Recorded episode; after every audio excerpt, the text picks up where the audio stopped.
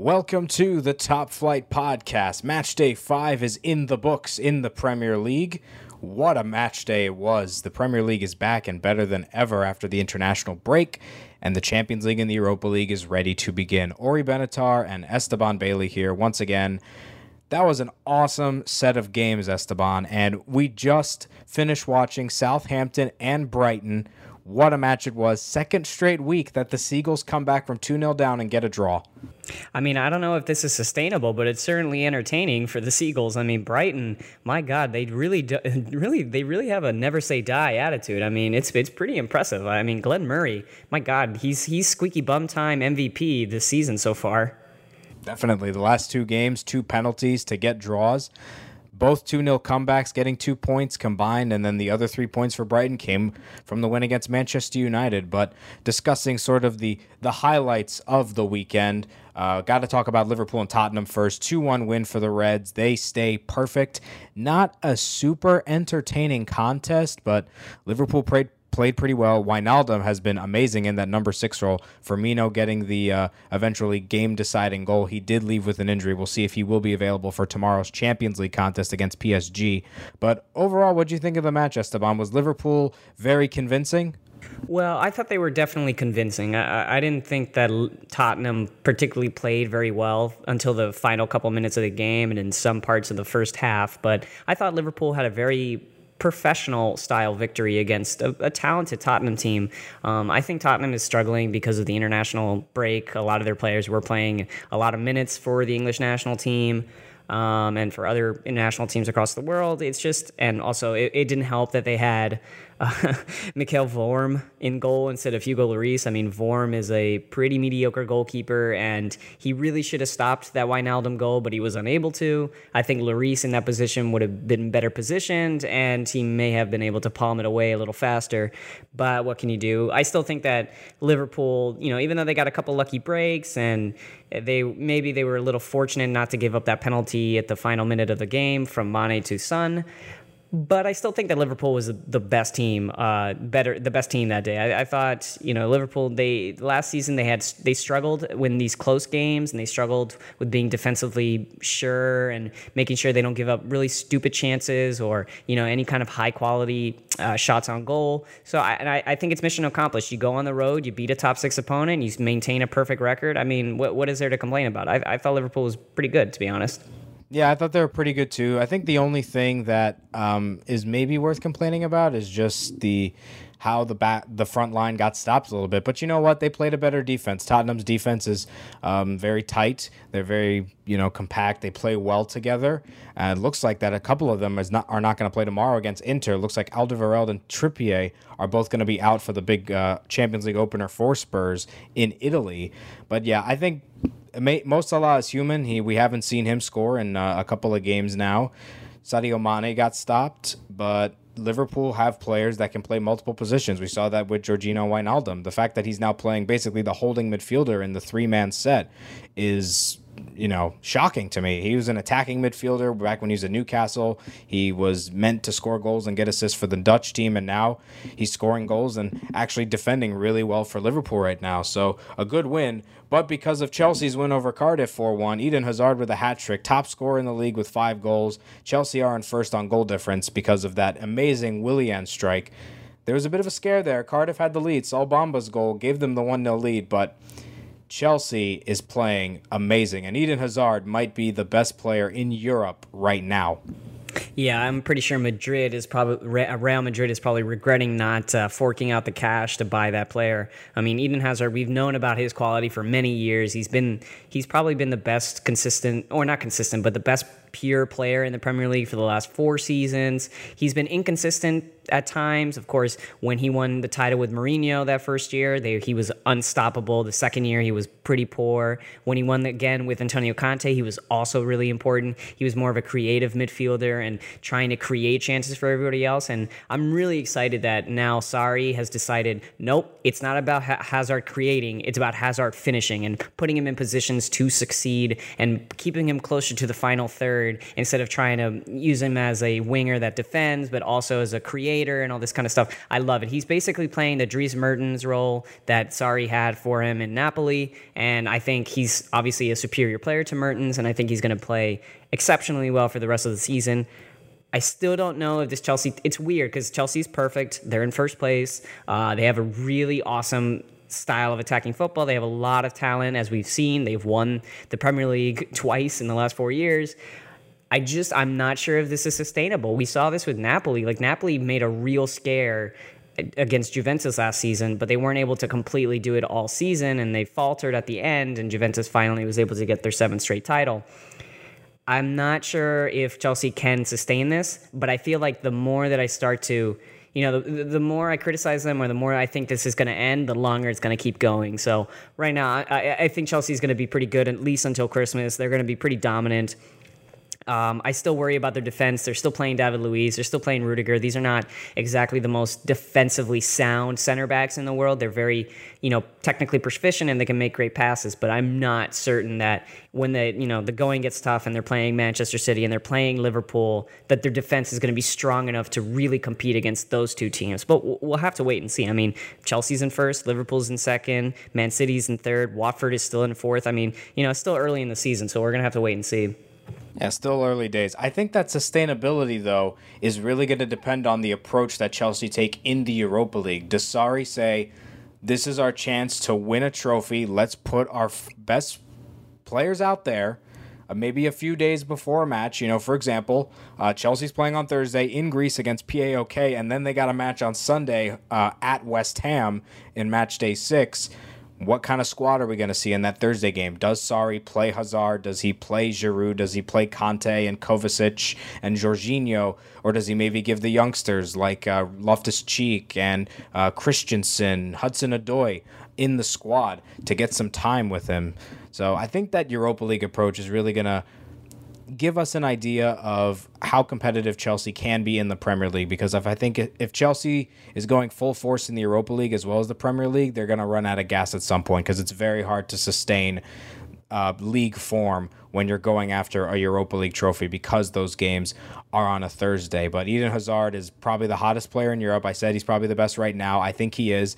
Scored some goals for Belgium in the international break, but his teammate Romelu Lukaku is also scoring a ton of goals. Scored again against for against Watford as Man United, ending the perfect run of the Hornets in at Vicarage Road two to one. Lukaku scoring again for the fourth consecutive game, um, including international play. And Chris Smalling, a beautiful strike in the box. Incredible technical ability from Smalling. They might as well play him up front. Uh, well, I mean, he's not very good at the back, so they might as well. But, uh, I, you know, Manchester United, they're starting to improve slowly. Um, definitely this was a game that was in the balance. Uh, United, again, had a moment where that five-minute stretch in the first half where they were just unstoppable. And you you wish them United, with all the talent that they have at their disposal, that they could play like this more often. But, you know, it, it is a Mourinho-led team, so what do you expect? But, I mean, David De Gea, you, it's amazing. No, but I mean, it, it's interesting because I think David De Gea was incredible. Um, without him, they clearly would have drawn that game. It, it, it's just, it's crazy to me that David De Gea c- can be the best goalkeeper in the world when he's playing for Manchester United and one of the worst goalkeepers in the world when he's playing for Spain. It's just, it's so crazy to me that he, he just, he's got this Jekyll and Hyde persona as a footballer. But regardless, I, I think this is a good first step for United. It's been a tough start to the season. Um, they're currently behind both Tottenham and Arsenal, as well as Bournemouth and Watford, but we'll we'll get to Bournemouth later. Um, so United still has a little ways to go before they can get that automatic top four spot. Um, I, you know, it, it's interesting. I, I think, do you really think that United is starting to turn the corner? Because I still see a lot of the problems that have been they've been facing all season long. They still have their problems, but I think they're starting to turn the corner. You look at match day two, you see United on three points, you see Arsenal on zero points. Now these two teams have nine points each. Tottenham started the season with three wins. United started with one win. Now they're level on points after Tottenham beat United three nil back in late August. So I think United have turned the corner. They got to keep giving the ball to Lukaku. He's their main man. If he scores, United wins. That's really the bottom line. Whereas for a team like Crystal Palace, you know, Wilfried Zaha, he must score for Crystal Palace to win. Lukaku doesn't necessarily have to score for United to win, but if he does, it's just a nice added bonus because you still have quality up front. You have Lingard, you have Sanchez. The issue that Mourinho is having now is he still hasn't been able to find his preferred front three because Rashford got suspended after the red card against Burnley. We haven't we haven't seen Alexis start every game. We haven't seen Lingard start every game. Martial is taking more of a bench role once again. again. So the problem is, is that you can't develop a type of chemistry that you see with Salah, Firmino, and Mane, you know, at Manchester United because there's just so many different changes. But Lukaku is the constant that needs to stay consistent and score goals because that way United can continue this uptick and play well in the league and maybe compete for a top four position or maybe for top two, because it is possible. This team is talented enough to finish top two. We saw what they did last season. They had an amazing season last year. People forget that. It's just because Man City had one hundred points that United didn't win the title. They had over eighty points for the first time in the post-Fergie era last year. I think that's possible again, but they need their defense to step up. They're starting to find that midfield. I mean, who knew that Marouane Fellaini starting would work? It's working. Yeah, absolutely. I mean, he's been a, it's kind of gone under the radar, but he's been a great player for United since he's been inserted into the starting lineup, giving them that extra physicality and someone to hit it into the box for. So I, I think it's working out great. It's almost like they're playing with a two-striker system with Fellaini playing right underneath Lukaku sometimes, because that's how far up the pitch Fellaini likes to go, even though he's technically a defensive midfielder. Um, it's good. I, I, I mean, they're, they're getting better. I just, you know, I, you're right. They haven't really figured out their attack. They really haven't figured out their defense. Their midfield is, I know Pogba is, you know, he's a great player and I love Pogba and I think he's not being utilized correctly. But sometimes, you know, when he's playing for club, he's not as, I guess, disciplined as he is when he plays for country. Uh, sometimes he just makes these really stupid mistakes and gives the ball away. We saw it in the Watford game, especially towards the end when they almost gave up that final goal. You know, Pogba was trying to do a little trick to get past, uh, I think it was Will Hughes, and he got it stolen and then led to a counterattack. Um, that might not fly when they're playing against Liverpool or they're playing against Manchester City. I'm not trying to doubt Pogba's quality. He's an excellent footballer. It's just, you know, I, I it's weird. I, I don't know if it's everything is going to click kind of like it did. Like, and last year it clicked. I mean, you're right. They got eighty points. They were really, really good. Usually Mourinho's second year is the best year uh, when they're playing, you know, when he's under coaching a team. And I think they did have that. I'm, I'm sure that they're going to start to falter as the season goes on, but I don't know. United, it, it's weird. It, I think Lukaku, it, I don't want to, I don't want to, you know, denigrate his talent because he's a very good striker, but I do feel that Lukaku only scores against middling to lower level teams. He, uh, he's he's not as influential when it comes to teams like Tottenham or when he's playing against uh, Liverpool or Chelsea or Man City. You know, he's more he's used as a more of a physical presence in the box to allow creative players to play when they're playing against the big teams. And I feel like if he could just be a little more aggressive, try more to score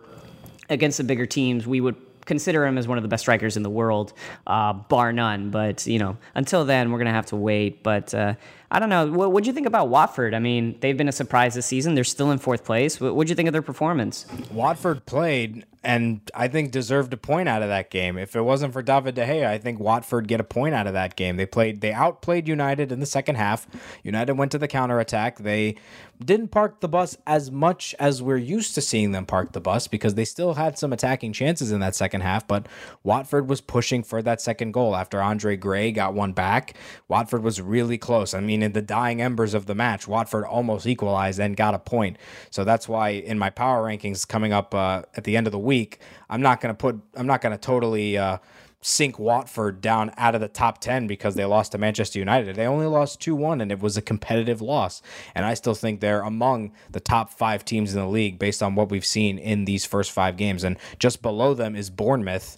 They destroyed Leicester, four two win. They were up four nil. Terrible performance by Leicester. You know, Wes Morgan getting that red card. But with Bournemouth, it's weird. ten points in their first five matches. They're scoring goals. Ryan Fraser had a brace. Is Bournemouth a legitimate top a legitimate top ten contender? Yes. Or top six. They're definitely a, a, well, not top six, but they're definitely a top ten contender. They could take that Europa League spot that Burnley had last season. It's certainly possible. I I always feel that attacking teams are are more likely to get that seventh spot, and I think last year with Burnley it was a little bit of a, just a kind of a misnomer. But this Bournemouth team, what I really like about them, and regardless of the fact that they gave up two goals at the end to Leicester City, I like how structured they are in defense. In, in previous years, Bournemouth would put everything in the attack, try to outscore teams, and that's how they would survive. This season, with the inclusion of Jefferson Lerma, um, I think that they've actually improved a lot. And in that defensive position, they're able to get more uh, more interceptions in the middle of the park. I think they're able to create faster because of those interceptions. I think that their possession system has evolved beyond a Wenger ball light into a more, not a pressing system, but it's a possession with the ball in the final third that's more incisive than we you would probably imagine with a lot of Bournemouth teams. I think Ryan Fraser has been awesome, and specifically in that game, he was excellent. Both goals were really well taken. Their strikers have been really hardworking and also been pretty good in getting goals as well. I mean, Josh King, he scored a penalty, but he's been excellent this season.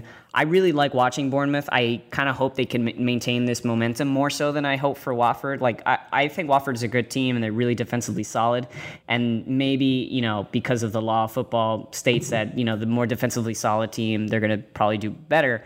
I think Watford is more likely to fall off than Bournemouth, just because I think Bournemouth's attack is just, it's so good. I, I it's it's wonderful to watch. It's one of the best in the entire country. I mean, their goal difference right now, it may be three, but I, I feel like they score four or five goals a game. It's crazy. Yeah, because everyone's healthy. Once everyone's healthy on that front line, especially Callum Wilson, Bournemouth can score lots of goals in lots of games. And you know what? I hold my hand up, and I said this game was going to finish zero zero. I went out of the box.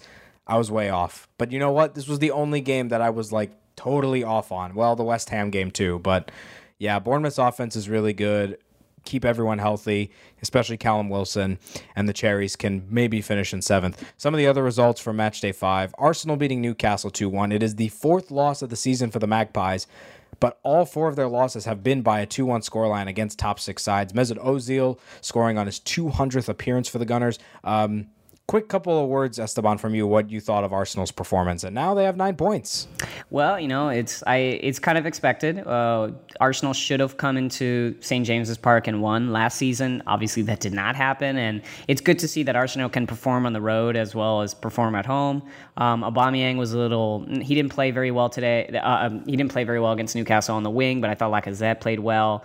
Um, first half was definitely terrible. Arsenal played very, very poorly. However, with the include with the you know bringing in Lucas Torreira off the bench in that halftime really changed the game up. It's clear that Granit Xhaka and Torreira can actually be a partnership that works. Granit Xhaka, it's interesting. I think we all pegged him as being a number six Xabi Alonso type, but I don't think he is a number six. He's a hybrid of a number eight and a number six, where he doesn't want to play at the base of the midfield, but he doesn't want to be in the final third either. He wants to play in that little in-between space where he can create uh, from this, you know, he can create from a midfield role, but he's also the one that's, like, dictating the pace. So I, I, I'm really interested to see if Torreira can give him the defensive stability where Arsenal can actually be more defensively stout. Now, they gave up that stupid goal, but I, I I don't know why Torreira is not starting. He's he's a really he's a live wire. He's a he's a real player, a very exciting player that Arsenal, you know, as an Arsenal fan, we have definitely not seen a player of his quality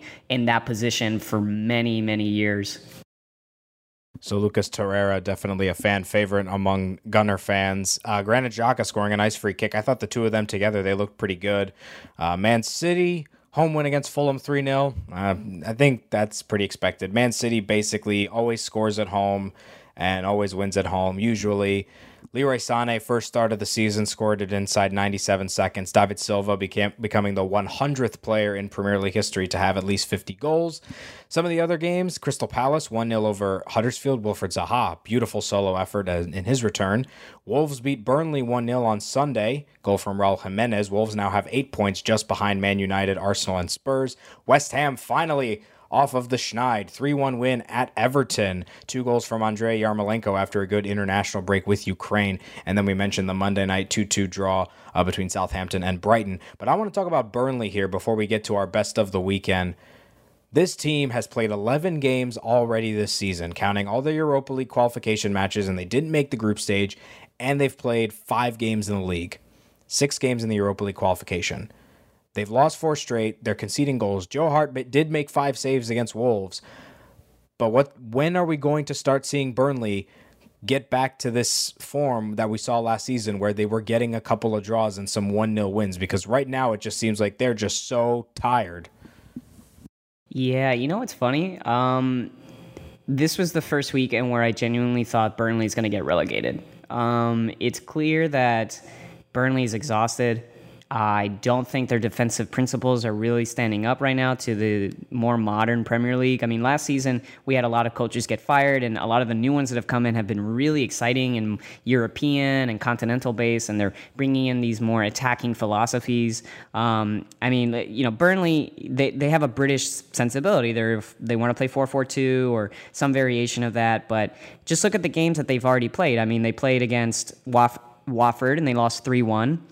I mean, Watford has a really interesting Spanish coach. He's playing a, a very Spanish-style four four two, which is, while it's defensively sound, there's still a little bit of incisiveness that you don't usually see in the Premier League. Fulham have spent a lot of money, and they're playing a very progressive and attacking style of football, and they blew Burnley away four two. Um, I, I just, you know... I think the problem with, and of course Burnley lost yesterday to Wolverhampton, which, I mean, that's probably the most Portuguese team that we'll, we'll ever see out of, outside of Portugal. It's just, it's interesting to me because, like, I don't want to, you know, I'm sorry, John Patrick, but I, I honestly think that Burnley might be that third team that gets relegated along with Huddersfield and Cardiff. I mean, Burnley right now is in last place, but their goal difference is what really is startling to me, which is minus seven.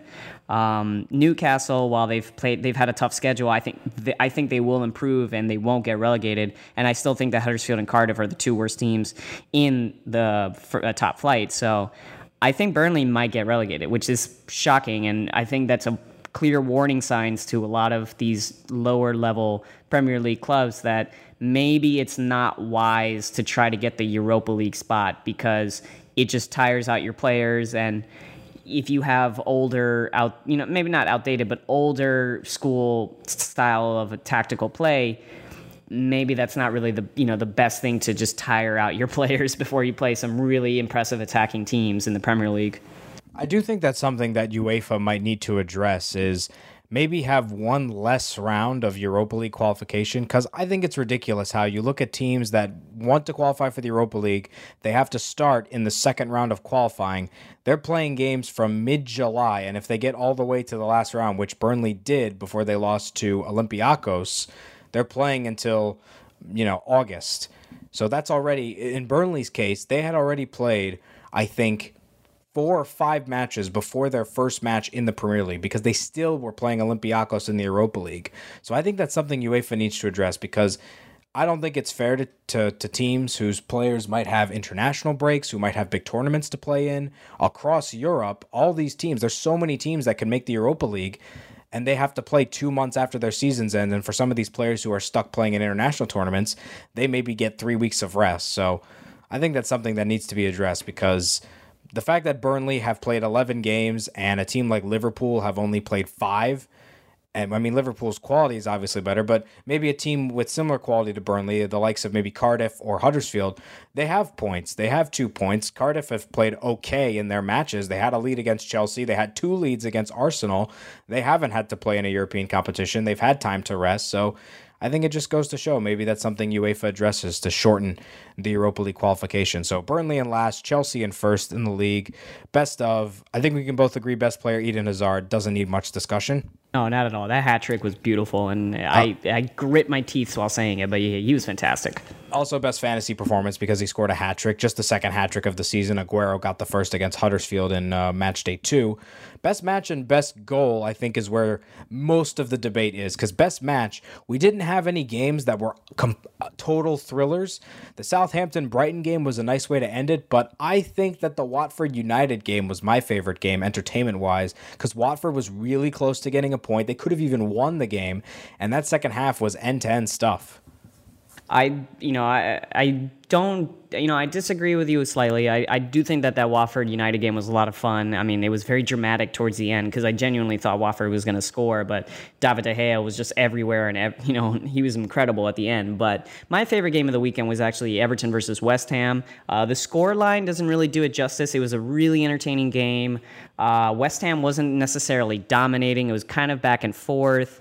Uh, you know, the, the final third goal was not necessarily from a counterattack, but it was clear that Everton was pushing numbers forward, so they weren't as defensively solid. I thought Yarmolenko was awesome, and he had some great goals, and Marko Arnautovic was just, you know, being Marko Arnautovic. I think their front three of Anderson, Marko Arnautovic, Yarmolenko, I think that's going to work out.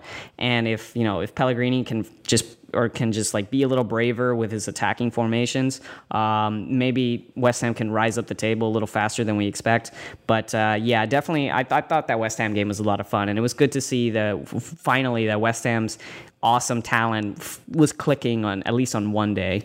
Yeah, that's what we expected the Hammers to play like in the beginning of the season, and now they finally showed what they can do in their first win of the season. Best goal, I narrow it down to three: Willian's goal, Zaha's, and Højbjerg's. Those are probably the best three. Out of those three, which would you pick? Ooh, I would probably pick Højbjerg. I thought that was just so unexpected while watching. It's just like, it was so low. It was such a grass cutter, but like, it, it was almost like watching it in slow motion in real time. And I, I, when it fell into the back of the net, I, you know, I jumped from my couch because I was like, whoa, that, that, that should not have happened. But it, it was just really nice. So I'll go with that one. Although the Zaha goal has a really, cl- that, that one was so gorgeous. Eh, it's tough to pick, but I'll go with Højbjerg. Yeah, Zaha was my initial choice before the game today, but I, I'm also picking Højbjerg. It was a Kyle Walker-esque shot, very similar, except he kept it lower to the ground, I think. And I think it actually hit the corner even more than Kyle Walker's goal did against Newcastle. Højbjerg has played really well for Southampton, and Southampton, they were up two nil. They win that game, they'd be in tenth place, a quiet tenth place. But Southampton, five points after the draw. Brighton is... you know, coming back from these games and doing good things. But Southampton are actually playing a lot better than I thought because Danny Ings is scoring. He scored again, three goals for him this season. Uh, the strike partnership with either him and Charlie Austin or even him and Shane Long is working. And Højbjerg is playing very well for Southampton too. Bertrand is a solid player at left back. So Southampton's surprising a little bit. And then best moment... I kind of am tempted to pick Glenn Murray's penalty because he did it for a second straight week.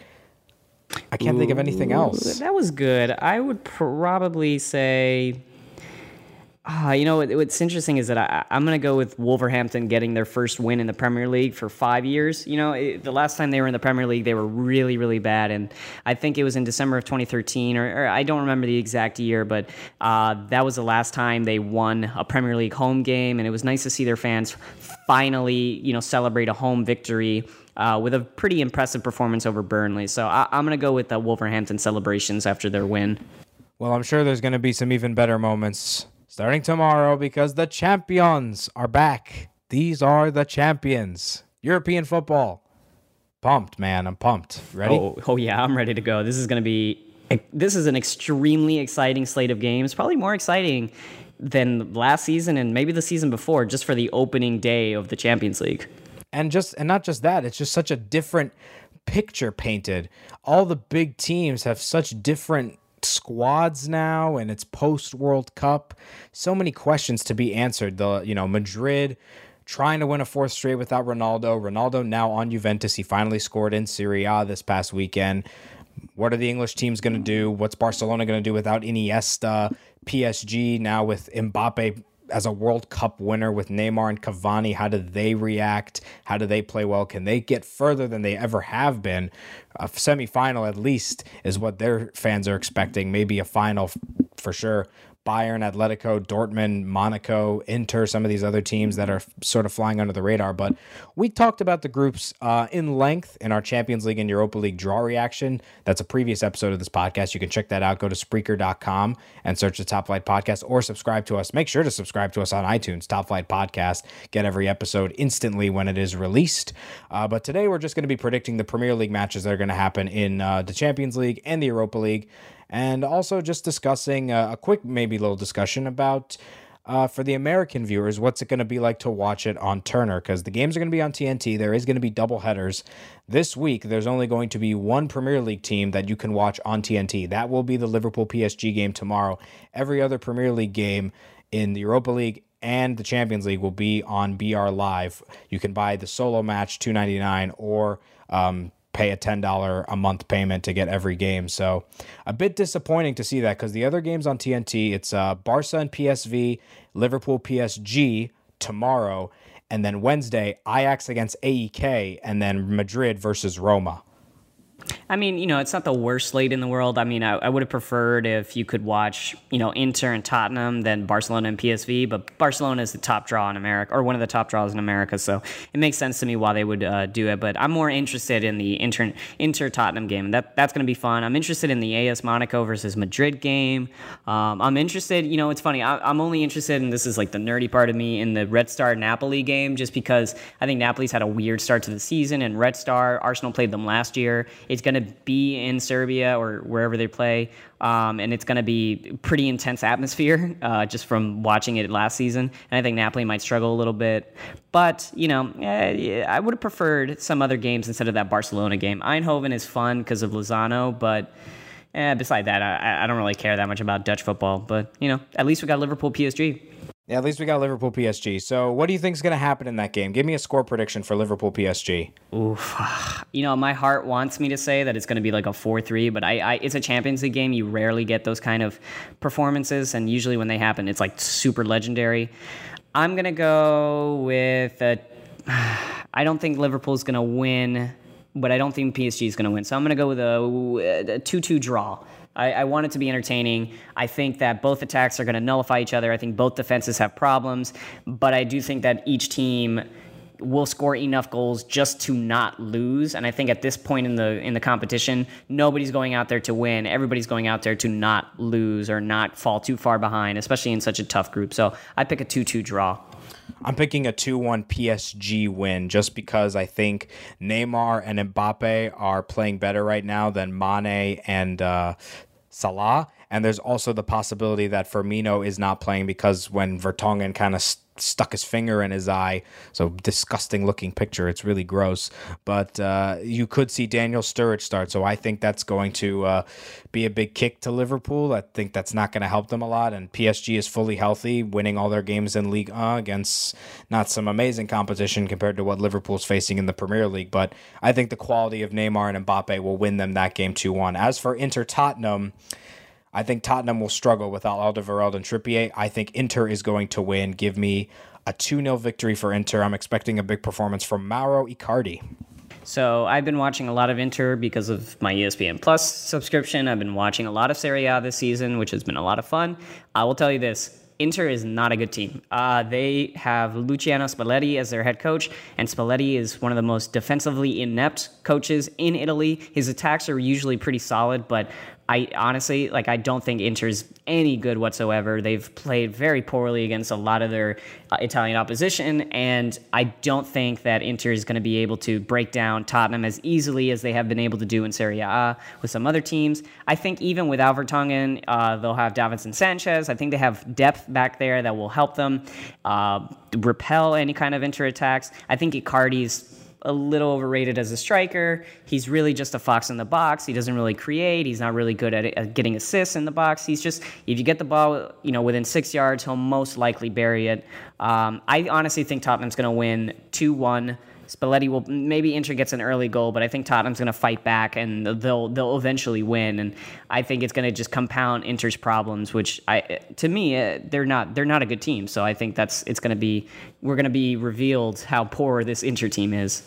Yeah, uh, interesting that we have differing picks. That's very rare usually, especially when it comes to the Premier League picks. But I don't know. I think Inter at home and Tottenham without Kieran Trippier, I just don't know if they're going to be able to generate as much offense um, because Dele Alli has kind of been off the ball a little bit, similar to his World Cup form. He hasn't been contributing as much as we're used to. Harry Kane did get some goals in August, but he didn't score during the international break. He didn't score against Liverpool, didn't score in Tottenham's loss to Watford. Tottenham have lost two straight, so going to Italy, going on the road in the Champions League after a two-game losing streak is always tough, so I just think that Inter will pull off the up, pull off the upset because they probably are not the favorites in this match, and uh, get off the schneid and get themselves a victory. As for the Manchester clubs, they're both playing on Wednesday.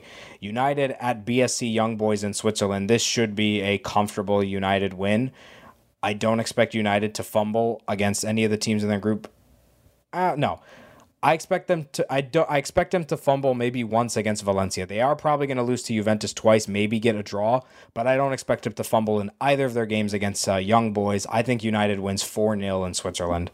I just, I'm always, I'm always wary about United going to Switzerland. There's obviously a lot of previous defeats to Basel oh, in the Champions Basel, League. Yeah, I think Young Boys. I, you know, I, I'm not going to lie and say that I've seen a lot of Young Boys, but I, you know, I watch a lot of their players just for scouting and just to see if maybe Arsenal would want to buy somebody from the Swiss league. I'll just say this: I think Young Boys is talented. They have a lot of interesting younger players. Manchester United has had a weird start to the season. Games that they should win, they struggle. Uh, games where it could be one or you know one or the other, they struggle. They've they've just. I think Lukaku has been very good against these kind of weaker teams, and I think he'll probably have a good day against Young Boys. But I still wouldn't be shocked if this was a draw. I'm not going to pick a draw. I think United will win two nothing. But I really wouldn't be shocked if Young Boys pulls off an upset against United and just puts Mourinho closer to the grave. Because like I don't know, United always struggles when they go to Switzerland. That's just a that's just a thing that's been happening in the last few years. No, I, I don't see it this week. I see United maybe losing at Valencia or at home to Valencia. I don't think United will beat Valencia twice. I think they can beat Young Boys twice because usually it's against that third team in the group where United have their troubles. And United recently have had some really, really good draws in the Champions League. This actually might be one of the toughest draws they've had over the past couple of years in the post-Ferguson era because they have to run into Juventus and Cristiano Ronaldo and uh, Valencia, who is struggling a lot in La Liga. I mean, Juve- Valencia is basically... Um, in like seventeenth place right now. They are not playing well in La Liga currently, but I think they'll pick up their form once we hit October, November, and United might lose a game against them. The last Premier League game for the Champions League is City against Lyon it, at the Etihad. Fakir against uh, Pep's side. No question about this. City wins. I got them winning three one. Yeah, I, I mean, I also have Manchester City winning. That that should be a pretty easy victory, honestly. Lyon is not really that impressive. They lost Mariano. Memphis Depay is okay. Fekir is a good player, obviously. But, you know, their City's playing at home. Yeah, they might struggle in the Champions League because they have in previous years, but not in the group stage, and at least not until the quarterfinals. I think City's going to pretty easily handle Group F. Uh, Lyon might be their toughest uh, competition in this group. Maybe Shakhtar. Hoffenheim hasn't had a really good start to the season either. But yeah, Man City should take care of business. I'm not really worried about them. They'll, they'll probably win. I'm going to say three nil, not three one. Yeah, they're definitely going to score three goals. They're at home. They scored three goals against Fulham. I think they'll do it again on Wednesday. Rather than picking the scorelines of the Europa League games, because, you know, Chelsea's at P A O K and Arsenal is hosting a Vorskla, a team which uh, I think I've only just heard of when the Europa League draw happened. Which team will win by a higher margin? Oh, Chelsea. Uh, I think uh, Arsenal. You, really? Why do you think Arsenal? They're at home and they're playing a worse team.